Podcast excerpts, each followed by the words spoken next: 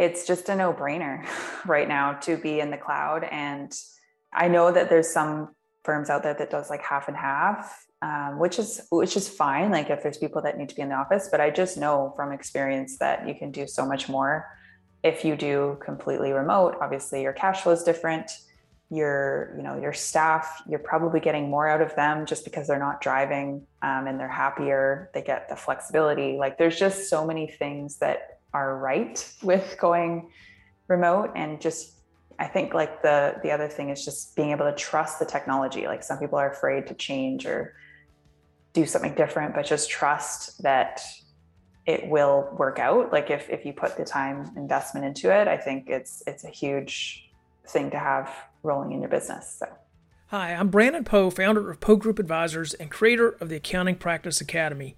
You are listening to the Accountant's Flight Plan podcast, where we talk about stuff in the accounting world. If you're looking to buy or sell a practice, we are the premier accounting practice intermediary firm in the industry. Check us out at poegroupadvisors.com. If you're a firm owner looking to build a more profitable practice while actually reducing owner hours, sign up for our practice management workshop, which only runs a few times per year.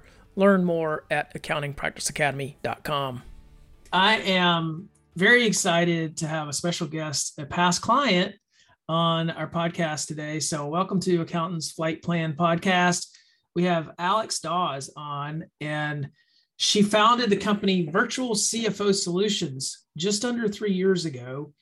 And her virtual accounting firm provided a progressive external finance team, including fractional CFO and controller services for startups and small businesses looking to ac- accelerate their growth.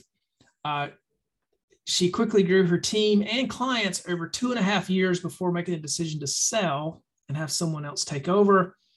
Um, although she would have loved to continue the growth of the company, she decided to take on a new career in real estate after learning she had a strong passion for that industry. Uh, shortly after the successful sale of Virtual CFO Solutions in September 2021, um, Alex became a licensed real estate advisor with Engel and Volkers on Vancouver Island, Canada. Um, she felt confident moving on to this new career, knowing that the accounting firm was left in great hands after finding a highly qualified buyer to take over. So, welcome, Alex. Thank you for having me. Yeah, it's it's um it's cool. I mean, it hadn't been too long since she sold. I mean, September. It's now February. Yeah. Six six months roughly. Mm-hmm. Um, so I'm just uh, astonished at the growth that you did. I mean, you built a virtual CFO firm, which I love the name of the company, Virtual CFO Solutions. Uh, you built it really quickly. And just um, before we kind of get into some of the questions about how you built it, what was your background prior to building it? What was your accounting experience, your your um, yeah, what was your background? Yeah, so like kind of looking back, um, at that point, I had, I don't know, seven or eight years under my belt. So not crazy amount of time in the industry, but I, I kind of bounced around from, you know, starting in the tax side of things, doing some cross border.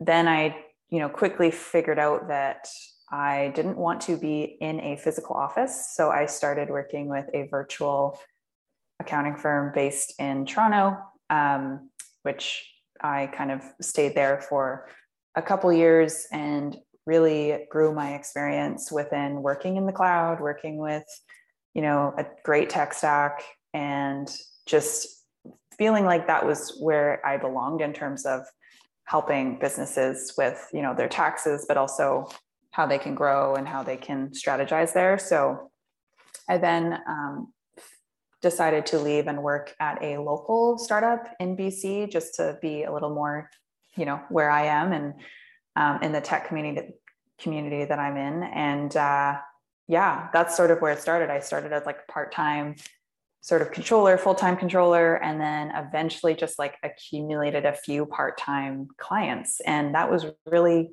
my intention at the time. So interesting. Okay, so you had that cloud experience and the, I guess the first firm you worked for was probably more traditional, and then you went to work for a cloud firm. mm-hmm. and you knew right away like this is the model. Mm-hmm. You, what did you yeah. like about the model? What was what was attractive to you, if you can remember? I mean, I think for me, like number, I mean, I think any reason that some people will go to that type of firm right away is is the flexibility and the remote work. Like I think that's number one the reason that intrigued me because I didn't have experience there so I didn't really know what else I could get out of it. But at the time I, you know, I was sick of driving uh, basically spending a lot of my day driving and um, you know, just being able to like work where I want, when I want, well, you know, and for the most part, and doing all this cool stuff online, utilizing the technology is just, yeah, that's what drew me in. And of course, after spending time doing the work and working with clients, I I basically was stuck in there and I would never leave after that. Yeah. Were you were you surprised when you went from a traditional firm to a cloud firm? Were you surprised at how well the clients uh, worked with that model?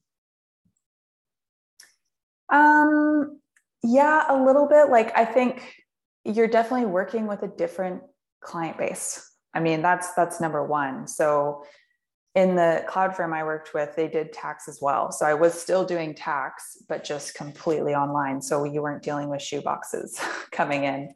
Um, so it was it was cool dealing with clients that like sort of understood it, or if they didn't, they were willing to learn and get on there versus um, you know there are also, there are always clients that just don't want to go there so it was nice to just narrow down that client base that worked well with it. So and i think i know the answer to this question but i'm going to ask it anyway. So you mentioned that the clients were very different. Like can you give a little more detail on what that meant? Like what does that how how would you how do you mean that? How are they different?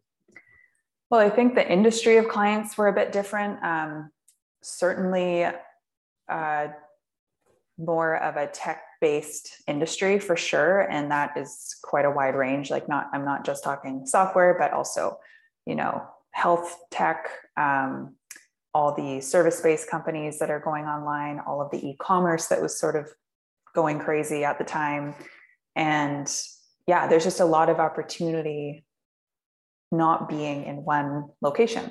so I think those are the types of clients. Okay, so you were working with clients who were a lot like yourself. They're more mm-hmm. wanting to work in that environment, comfortable with that environment. Okay, yeah. that's interesting. Um, all right, so you talked a little bit about, hey, I took on a few clients, I got going, but so was there some planning like before you started taking on clients or or as you started to see that this was growing um, did you do any particular, like really strategic type of planning before you got going in the practice? Well, yes and no. I think when it started, I, I had a few clients going, and, and my intention was just to work on contract with them, just by myself, you know, independent contractor, nothing more than that. Um, but I could see there was so much interest in it that it just started to accumulate. And as soon as I realized that I needed another staff member, which I think only happened two or three months later, um, that was when I said, okay, like I'm going to create a company out of this. I'm going to incorporate, you know, I knew all the tax stuff. So I was like, this makes the most sense um, for tax purposes. And yeah, that's kind of how the company started was just a natural progression into that. Okay. So once you started growing, um, did you, you know, did you have to make, do you remember making key decisions about things like your pricing model or the types of clients that you wanted? Um, you know, because I, what I've noticed is like a lot of times when people are in that startup mode, they don't do a lot of thinking and they take all sorts of clients that maybe later on they wouldn't want to take Mm-hmm. Um, did you experience that, or were you more selective from the get go? Well, I think like because my first few clients were very much in that sphere of clients I wanted, it, it made it a bit easier for me to pick and choose. However, I mean, I was a business starting out. So just like others or most, most other businesses, I kind of took on a lot of things. Like I took on different projects, short term, long term, different industries to kind of really confirm where I wanted to be. And I just confirmed that, you know, that tech space, startup space was really where we wanted to focus. And so as I learned that, we were really trying to push that out like in the marketing side. And although we would take other clients, that was where we were um, trying to focus our attention. Right. Um, what about tech stack? Did you have some difficult decisions on how to set up, or was that fairly a simple process as well? That part was probably the easier decision because I had such a good experience in the previous cloud firm. I knew what worked, what didn't work, and what I, I, I very much just stood my ground on what we used. And I think there's firms out there that will use different apps, especially accounting apps, um, like you know Xero, QuickBooks Online, Sage, whatever it may be. We just use Xero, so I knew right away that we were you know just going to stick to one and become an expert in that one. And I know that it limits you because not everyone wants to use that, but that was the one area we you know I wanted to for sure um, stick to. Yeah, I like that. It's um it's great that you were so sort of um, focused. I, I, would say you're you were very focused. You knew what you wanted. It seems like you didn't have a hard time saying no to the things that you didn't want. Um, a lot of accountants have trouble with that. Do you think that's something that that you learned from someone else's mistakes, or did that come naturally? Do you think for you? I think it helped having my different experience along the way because I did test out so many areas from, you know, just your traditional tax firm to cloud based that did accounting and tax to becoming a controller slash CFO that didn't do any tax. Um, I, I, I really learned what I was good at and what I could, you know, really help support. And that's where my focus came from. So, like another thing we left out completely was tax. Like we didn't we didn't do that at all. So being able to focus on like a fractional CFO controller within this tech stack for these particular companies is something I knew pretty quick, quickly going in. Yeah. Well, which brings me to the next topic that I want to cover is growth. And so, what so many people in that startup phase fail to realize is, you know, yes, you limit yourself by focusing and by saying, okay, we're only going to do this application. We're going to work with Xero, We're not going to do tax. You had a clear list of things that you weren't going to do. And a lot of people are afraid to create that list because they mm-hmm. feel like mm-hmm. it would constrain them too much. Yeah. But what's cool about your business, the way you grew it, you went from zero to about 750,000 in two and a half years, which is really rapid growth. Um, so I wanted to ask you a few questions about what that experience was like because that's a pretty rapid scale. Mm-hmm. Um, what was what was uh, what do you remember about that scaling up? I guess extreme scaling phase. Um, did you work a lot of hours? What was it like? Um, well, I think it like first of all, it, it wasn't like I had a plan that said that was what was going to happen. So it was an interesting way that came about. I think in the first year, I mean, the first year was a partial year. So I kind of got, at that point, I just sort of got an idea of what we were doing, really nailed down our marketing. And, you know, I really, I, I pr- basically started ramping up the marketing in the second year. So that first year was just figuring things out, a lot of referrals, that kind of thing.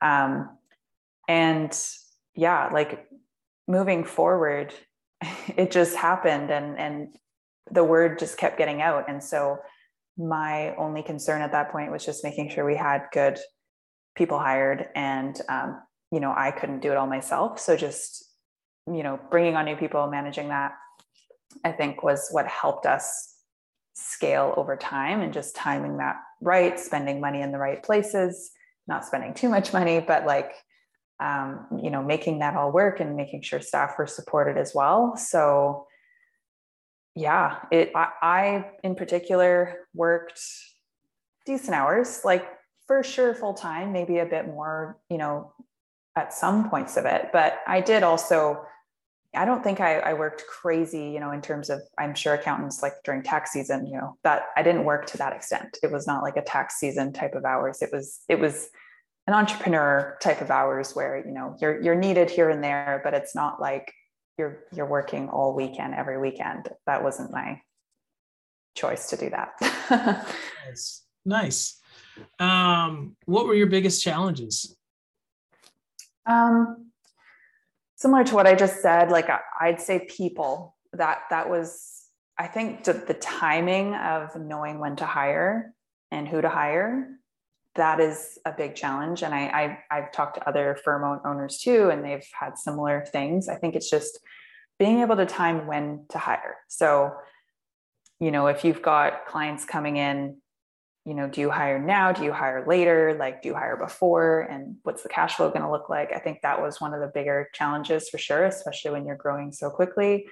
Um, and and also managing the client inflow, inflow of you know new clients. So yes, it's great once you have all the setup done and you're managing clients over time. But when they come in and they're set up, there's extra hours there.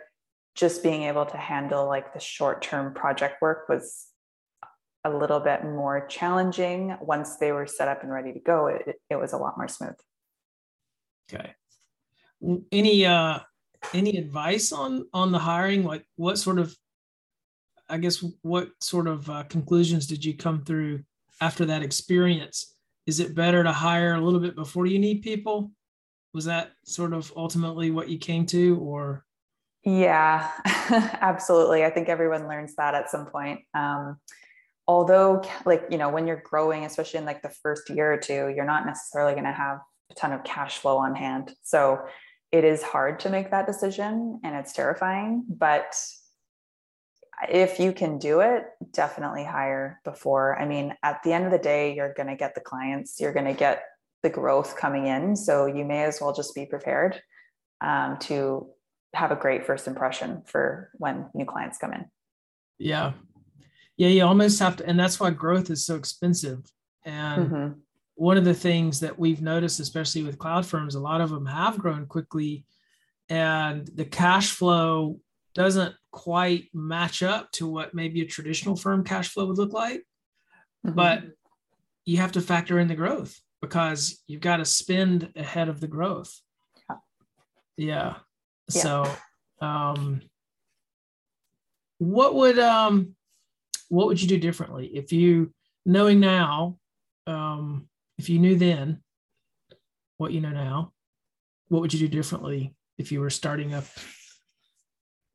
Um, well i think just because i now know the process of starting a business what is involved what you need to think about right away like I, I mean I would ensure that all of that was done from the beginning rather than kind of working on it over time. I mean, pricing, you're always doing, you're always trying to figure out. So I think that what I now know about pricing, I would have done that differently.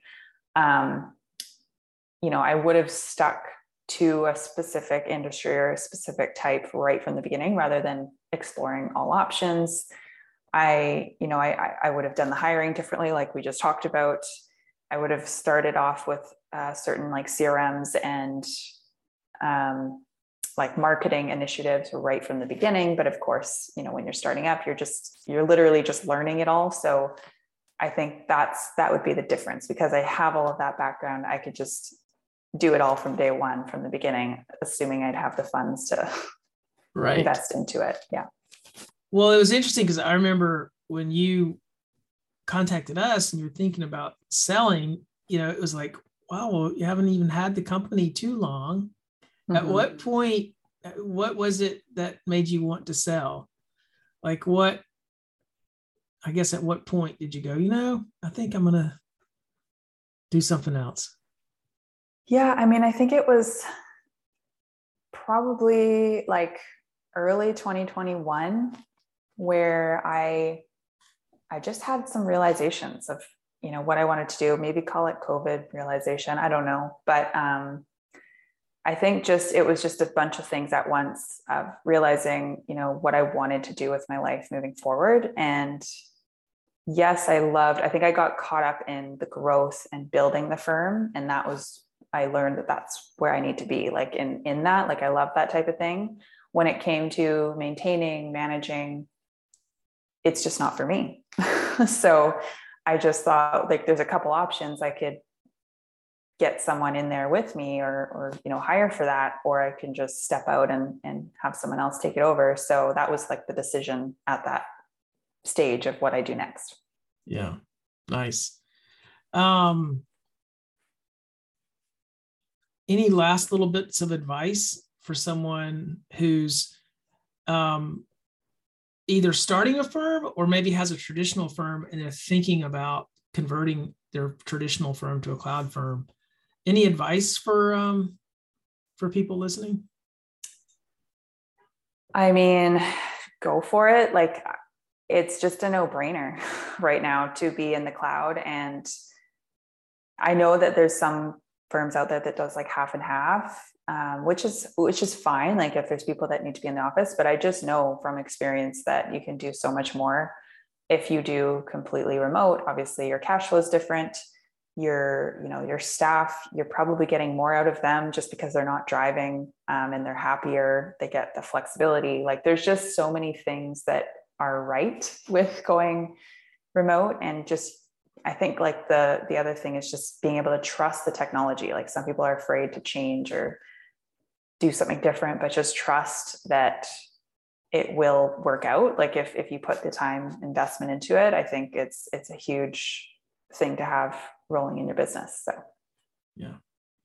Well, thank you, Alex. Uh, you know, I I do feel like we got a great buyer for you, and uh, hopefully Jason's doing really well. Mm-hmm. And um, glad to see you've gotten your new business off the ground. So, uh, thank you so much. Yeah, thank you, and thanks for all your help in this because I wouldn't have been able to do it without you. so, thanks. Thanks for listening to the Accountant's Flight Plan podcast. If you like what you heard today, please follow us so that you can get updates when new episodes are released and share our podcast with your friends and colleagues. You can also follow Poe Group Advisors on social media. Please visit our website for more information at poegroupadvisors.com.